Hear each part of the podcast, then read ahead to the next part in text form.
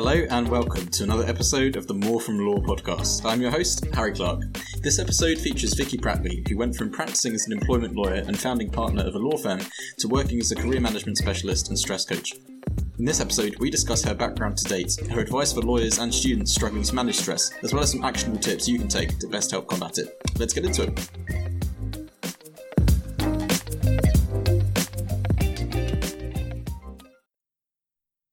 So, hi Vicky, thanks so much for coming on the show. Hi Harry, it's great to well virtually see you. it's to virtually meet, and I know that we've been uh, virtually discussing this one for a long time, but it's great to finally have you here and to discuss something which I think is really important, especially in given circumstances, obviously with the coronavirus, but I think just to the profession more generally, which is sort of stress and mental well-being, um, and how you can kind of go about managing it and, and keeping a sort of healthy attitude and mindset to um, the stresses of not just law, which I know is stressful enough, but I guess daily life more more generally, right? Absolutely, I think you've you've hit the nail on the head perfectly there straight away, actually, Harry. I think with the the legal profession, it's incredibly stressful anyway. Um, but yeah, with what's going on in light of the coronavirus, it's just magnifying all these things that we need to be conscious of anyway in our busy professions. No, absolutely, um, and I think it's it's kind of not discriminating either. It's everyone from students to working parents to um, partners, all the way down to trainee level. Um, Absolutely. So it's going to be a kind of really insightful episode, I think, to, to anyone who's listening. Um, but before we get too much into the stress side of things, um, a nice kind of icebreaker question I like to ask people when they come on the show um, is about why you want, originally wanted to join or work within the legal profession in the first place, and and for those who hadn't met you, your sort of background to date. Yeah. Well, um, the honest answer is once I was in London with my dad, and mm-hmm. I remember seeing everybody in suits and thinking, hmm, I want to be somebody in a suit. and then and then finding out that uh, uh, solicitors got paid eighty pounds an hour. Now mm-hmm. we're going back quite a few years here, but yeah, eighty pound an hour seemed a lot at the time. Uh, but then obviously you find out once you join a law firm that it's not you that gets paid the charge chargeable hours; it's the firm that does. Um, so, so yeah, that that was kind of where law um, it, it, it sort of intrigued me as a as a very young girl. But um, mm-hmm. I, it was law or journalism that I was always interested in. And mm-hmm. when I was at school, I got to do some work experience in um, with some lawyers. So that was where my focus then went, and I grew my passion for, for law. So I'm a bit of a geek but yes, I've, always, I've always wanted, or I had always wanted to be in the law uh, and and that what drove me. But I think the serious answer really was was the the the want to help people, mm. um, and that's really what what attracted me to the law. That's interesting. And when it came to that decision between journalism and law, because I know I had quite a few friends at university who were kind of t- toying up between either going down mm. the law route or something else. What was it that was kind of going in your mind that kind of pushed you in one direction over another? Well, I think the main the main thing was the work experience. Had that mm-hmm. work experience been with journalists, it probably would have pushed me that way. But um, but but uh, the, the, the, fickle mind of a teenager. Um, but uh, I I think the seriousness was that I always thought if I went into law, I could then always transition into journalism um, mm. through legal writing um, uh, and and whatnot. Whereas to to create, you know, have a a law in uh, a career in journalism mm. would be harder to then move into law if I decided I want to. So it was all about keeping uh, as many options open. And in fact, I went further than that because then I didn't go to university and study law. I went to university and studied psychology and social science. so I definitely was keeping as many doors open as I could. Absolutely. And on that point, I always find it really interesting that I think when they survey students going into a law degree, the vast majority of them want to be barristers and kind of standing in court doing that stuff. And then by the time they, you know, finish university, half of them don't even practice law in the first place and kind of yeah. go off and do other things. So um, you're absolutely right when you say it's a certainly an open kind of opportunity when it comes to your degree and, and applying it. Um, and I guess that's, that's a strange segue, but I, I guess in any career, um, there's always the, the, the, the opportunity and, and the problem of managing stress and kind of balancing work with life and kind of managing all of your commitments and avoiding things like burnout, um, which is why I wanted to talk to you today, um, because that's kind of the career path you've gone down, right? You've kind of gone down this sort of stress management, um, yeah. coaching, coaching career. Yeah, absolutely. So it's interesting how I went into into the law. Um, mm. Did many years practicing as an employment lawyer. Was very passionate about workplace well-being. Mm. But then I was the one that learned the hard way, uh, and I ran 100 miles in an hour into the brick wall, the metaphorical mm. brick wall, uh, mm. and I I was the one that burned out. so it was quite interesting how I was very aware of it because of my psychology background, because of working with a lot of businesses to create healthy environments for their workforce. I was mm. the one that then ignored all my own advice and everything that I learned and, and ran into the into burnout. So it mm. just shows how easy it is to do. I think, especially as lawyers, we have incredibly high expectations of ourselves and those around us our our jobs. So from from when we're students, the mm-hmm. technical mm-hmm. side of our of the law is incredibly challenging in itself, um, which we have our first taste of when we're students, and then going into workplaces. They're, they're very demanding places and it's mm. hugely enjoyable um, and many of us thrive in that environment but keeping ourselves safe um, and looking after our, our or managing our stress levels um, is absolutely key for us to have that awareness. Um, after all, there's nobody else that's going to look after us in the same way that we're going to look after ourselves. No, absolutely. That's such a great point. And I think um, it echoes the fact that, you know, a lot of what we'll probably talk about today could apply to a lot of different professions. Um, but I think the legal industry in particular has got, got a bit of a problem when it comes to, um, you know, mental well-being and stress and, and at least its perception within the industry and the sort of stigma around it. Um, I wrote an article a little while ago on, on mental well-being in the industry. And when I was doing my research, I, I saw some sort of shocking figures that at least a third of all lawyers are suffering with some kind of alcohol or drug dependency problem, um, you know, within the profession. Yeah. And, you know, it's it's higher than we kind of perceive in the workplace. Yeah, absolutely. Well, actually, one of my first lectures, um, I can't remember if it was my CPE or my LPC, but one of the first mm. lectures, um, I can't remember specifically the stats, but the lecturer stood at the front of the hall and said how many of us would end up as alcoholics. So mm. even back then, all those years ago when I was uh, yeah. starting out in my legal career, um, it was known how high alcoholism rates are.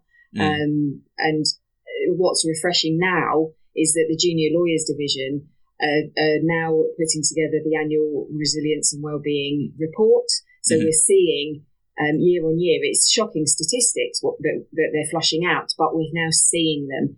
Um, coupled with that, and taking it away from the legal profession, the World Health Organization, I mean, only last year, but at least it was last year, they have now uh, classified um, burnout, they've added it to their international classification of diseases. Mm. So it's it is there, it does exist, and particularly in the legal profession, we're very susceptible uh, and vulnerable to it because of our personality types, mm. the the pressure in our roles, and the expectations on ourselves and um, of others. So now with having the the junior lawyers division statistics, um, what's positive about that and what's positive about the World Health Organization categorizing uh, burnout is that we can do something about it. And we absolutely can because it is all about successfully managing workplace stress. No, absolutely. And I think we're starting to see, as you say, those kind of baby steps towards um, recognition of the problem and addressal of the problem when it comes to, you know, things like the um, the workplace mindfulness charter um, that some law firms have signed. Um, yeah. But I guess one of the reasons I really wanted to talk to you today was because I think um, ultimately, you know, one of the quickest and best ways to to deal with stress and kind of um, you know the realities of working in the profession is to, is to hopefully kind of address problems at that individual level rather than kind of waiting for the industry as a whole to to make a collective change. Um, and I guess that's where you come in as, as a sort of stress management coach, really. So um, for people who um, perhaps haven't heard of the term of stress management before, um, or you know just just didn't really know what it's all about, what what does it sort of involve, and and what's your sort of general go to advice that you could try to give people when you're creating resources and stuff? Yeah.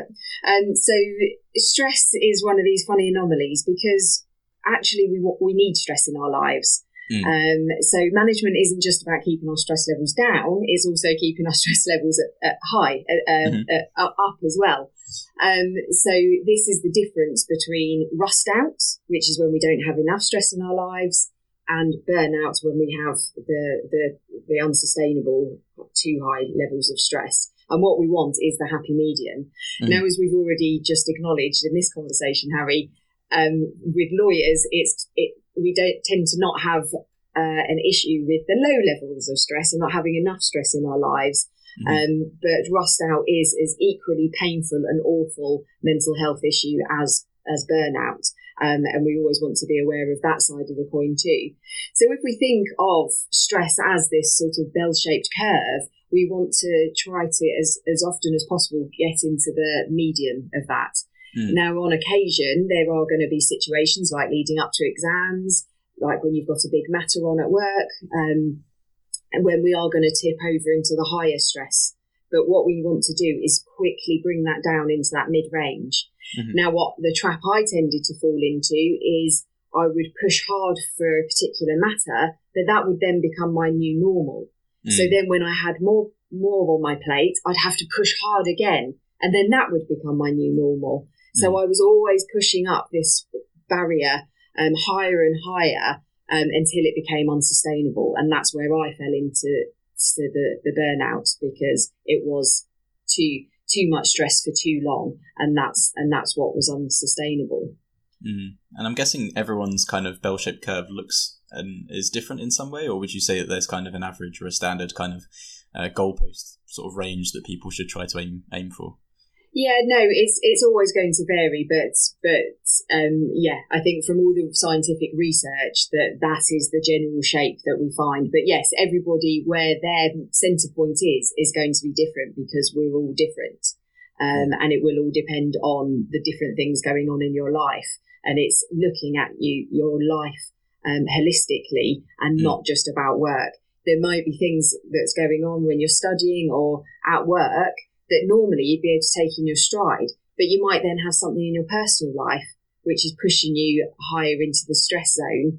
Um, and therefore you need to balance the other bits. And this is kind of where that, the idea of the, the, the balance come, mm. comes from really.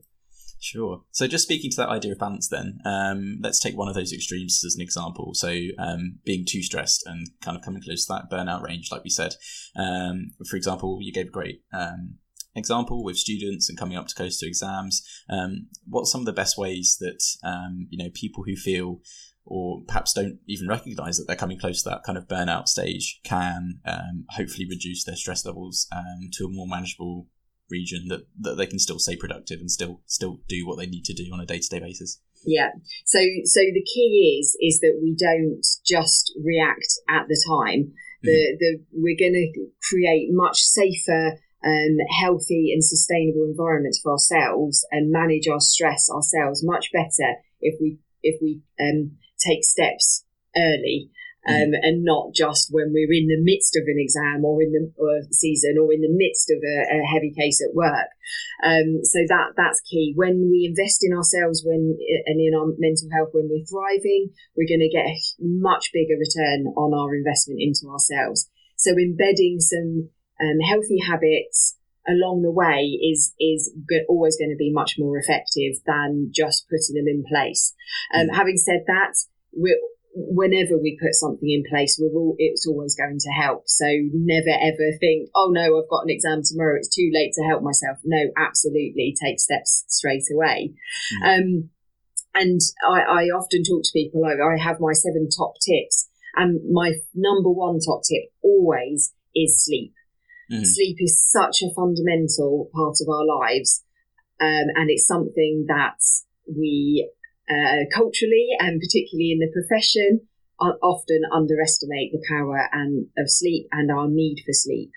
Mm-hmm. Um, scientifically, now we're getting much more research on why we sleep and the need for sleep, and the eight-hour opportun- uh, window of opportunity to sleep is absolutely key. So again, this falls into the averages of, mm. of the eight hour window, but generally, as human beings, it, it's about eight hours a night that we need to function uh, properly. So getting sleep pattern in place is absolutely key. And it's really hard. I am have always been terrible um, with getting my sleep and prioritizing my sleep. And the world of law can really go against mm-hmm. that because it can be t- difficult if you're working long hours on busy cases, if you're then going out networking, socializing, trying to have a life with your friends as well, mm-hmm. sleep can get more and more and more and more reduced and is the sort of balancing figure of the day, if you like, where we just mm. sandwich that in. What we, what we want to do is turn our mindsets around and prioritize sleep first, and then we build our day um, and our priorities around that instead. So getting in place a sleep pattern um, is is really key, and and this is something I help people with adjusting their habits and creating these new habits mm. around around sleep. Um, and the other couple just to to throw in there, mm. everything that we already know, but eat well. We need to be making sure we eat well. Um, eating the nutritional food, backing off perhaps on the gluten and sugar, and mm-hmm. uh, and really sustaining ourselves with with a lot of nutrients. Um, moving more for many many years, the government have talked to us about our ten thousand steps a, a day. Mm-hmm. Um, but it doesn't have to be that just that as well. It's also when you're sitting at your desk for for hours. Um, I I've now created a really good habit for myself, which I, I really like. I set an alarm for 25 minutes. When it goes off, sip of water, quick stretch, re- reposition myself because we all like to end up getting hunched over our screens. Mm-hmm. Um, just having that stretch, stand up, stretch, sit back down. You're not breaking your concentration, but you're just giving your body that moment to, to breathe and a sip of water. So, so moving more isn't just about our 10,000 steps, our daily activities. It can be small movements just at our desk. Um, and of course, promoting our mental fitness. All mm-hmm. of this feeds into our me- mental fitness. I'm sure um, when you have a bad night's sleep, the next day you, you know that you're not as mentally on it as other times. So mm-hmm. all of this all combines. Um, but particularly whilst we're all re- refined to our homes, um, looking after our mental fitness is, is really key. I think Headspace actually, uh, I think they might have um, haven't checked it, but removed their fees at the moment. So that's yeah. such a great way um, of, of getting some some breathing space in your in your head, being talked through it. Or of course, it's the yoga, the stretching, going you know for your walk, anything. Mm-hmm. But it's just having that conscious investment into your mental fitness. No, absolutely. I did want to ask you about the, the mental side of things as well, because um, you're absolutely right. Those physical factors are really important. Um, I, I personally use that 25 minute sort of strategy, the Pomodoro oh. technique, to kind of break yep. up the day and kind of keep that production going. Um, and if you stick to it and you're rigorous to yourself, um, you know, you can get really productive in the space of just two hours versus yes. stretching out eight hours at the library, sitting around doing nothing. So, absolutely. Um, from experience, the Pomodoro technique like that is a fantastic way to, to, to kind of boost not just your your stress management but also your actual productivity as well yeah. when it comes to doing what you need to do. Yeah it's just making sure you don't run off and go and put the washing on or do anything while you're working at home and getting distracted. It's not about that it's staying focused at your desk but yeah just giving yourself that breath Absolutely. And then on the mental side of things, um, you know, you mentioned a few things there, like going for a walk in Headspace, um, and obviously you mentioned that meditation. Um, are you are you a meditator yourself? Have you been doing it for a while? I, I am, but again, it's something that I do struggle. So that's the thing. I think all of us have got to remember that we all know this advice, and it is mm-hmm. hard to get it in, and it is hard, even when where now I've been out of the profession for some time and working mm-hmm. with all of this stuff. It's still hard to anchor these in. So the key is finding what works for you. Um, and that's what's really key. But yeah, I mean, tw- 20 minutes twice a day is the uh, prescription mo- for, for most of us to really get something. And, and that is, is challenging to, to do that. I think a lot of us find that. So just starting small, just a few minutes mm-hmm. a day and building that up, it, just that, again, having that few moments can really work wonders.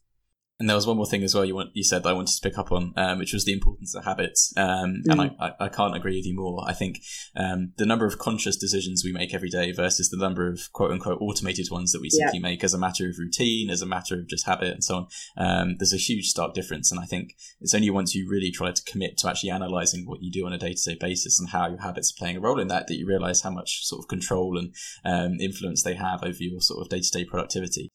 Absolutely. And the thing is, we, we often develop habits to help us at certain times in our lives. So mm. it's remembering to go back to them and say, is this still serving me? It may have mm. served me at a point in my life, but is it still serving me now? No, okay, let's change those habits. And it's hard to change habits, but the exciting thing is habits can be changed. And, mm. and that's what, as soon as we start to put our conscious attention there, then we can start looking at it and unraveling some of our habits and putting in new ones.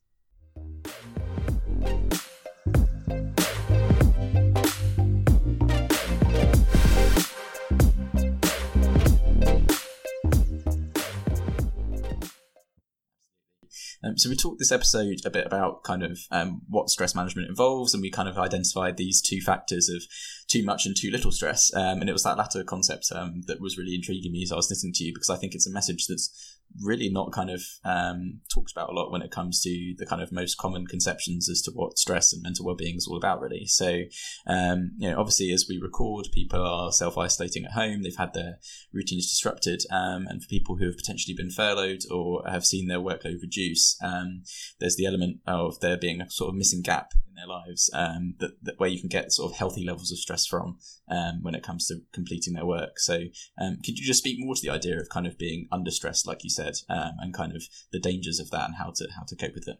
Yeah, so I think rust out is even less spoken about than than burnout.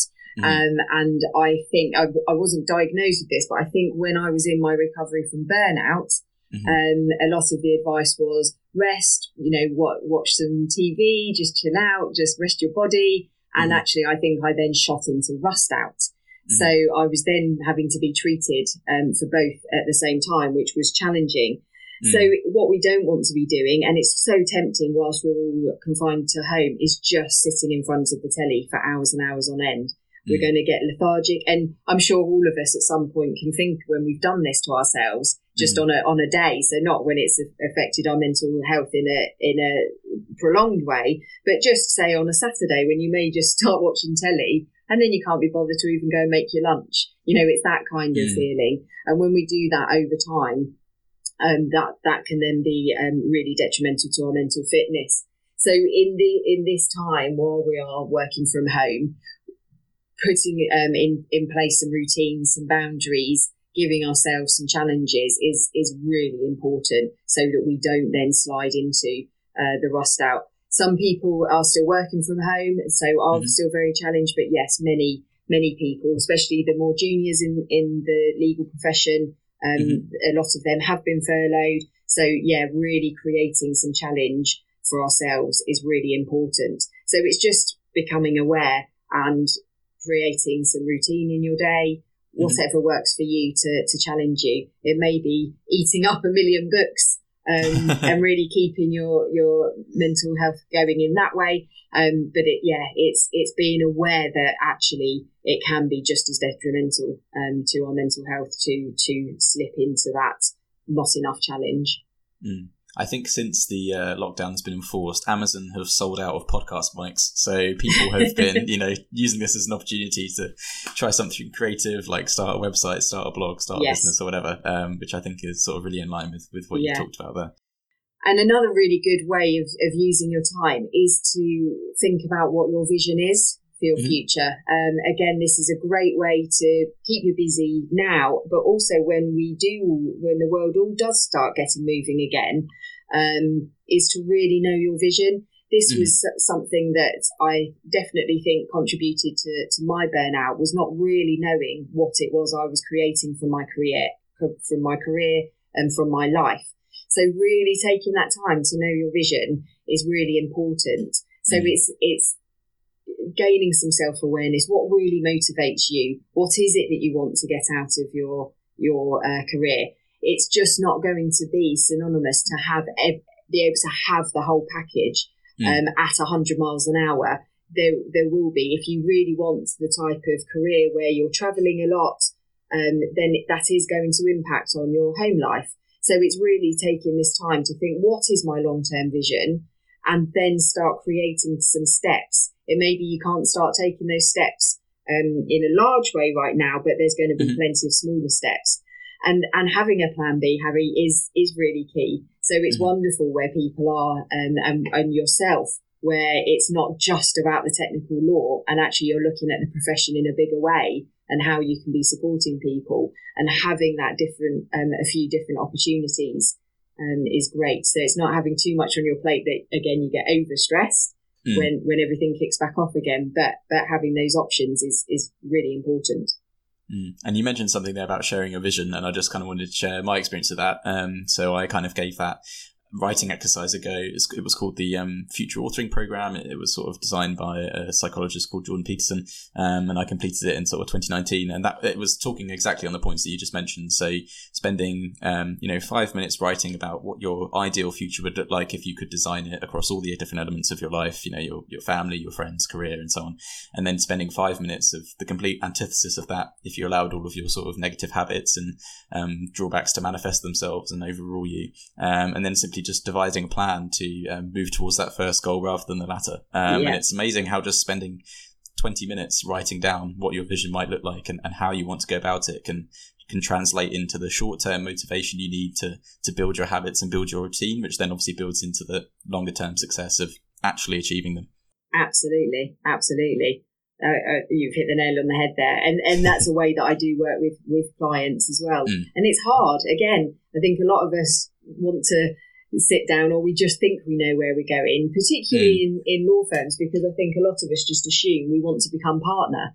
Mm. But how many people, when they actually become partner, then for, uh, you know leave the profession because it's not what they expected?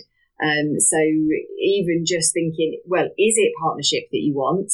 And if mm. it is partnership, what does that look like? Because partnership in so many different firms brings completely different experiences. So, what type of partnership are you looking for?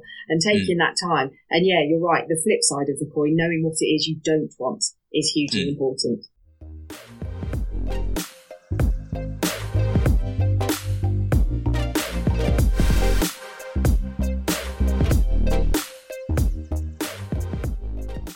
And then finally, this episode, I wanted to quickly ask you your thoughts and sort of actionable advice um, for what I would call at least two categories of student that I used to see a lot of. Um, obviously, people didn't fit into these two all the time, and there was kind of a big grey area in between. But um, students who were overly perfectionist and who were, you know, committed to trying to ensure their work was of the highest quality, that it was actually to their detriment. Um, and then on the other side, um, the kind of procrastination side of things. So where students were, um, you know, potentially in that rust out phase, like we mentioned, and sort of struggling to find that motivation. So, um, in my experience, at least, a lot of friends and, and people I were close to were sort of fitting into one of those two categories. Um, what's your sort of advice and actionable sort of tips people could take um, for, for both of those when it comes to um, their work? I mean, a huge part of it is is knowing yourself. So it follows on actually from that visioning point. Is, mm. is knowing yourself in knowing what it is that, that motivates you um, how many people actually know when you say to them, what is it that motivates you, can answer that question.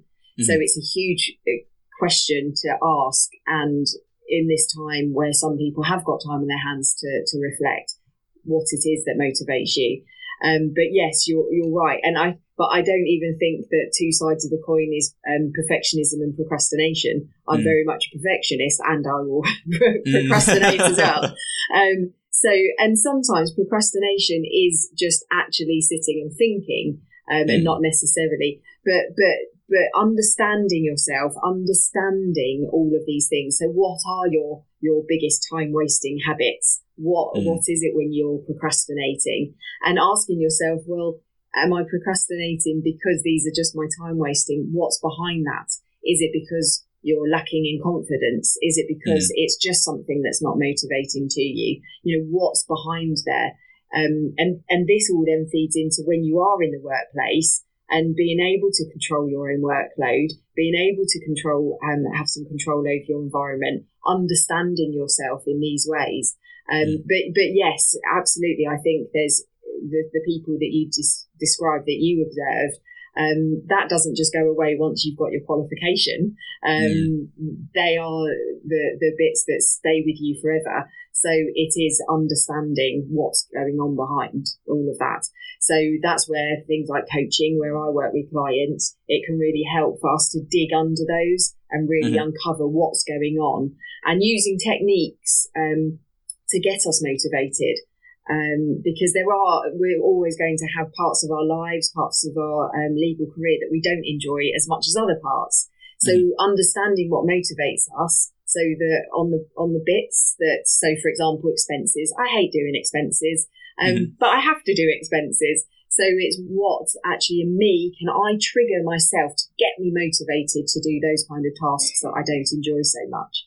Um, mm-hmm. So it's growing that self awareness is is really important and shining that torch on it it, it takes you a huge amount forward to knowing yourself and, and being able to then put in place new coping strategies around that that do serve you rather than old ones that we perhaps rely on that don't anymore.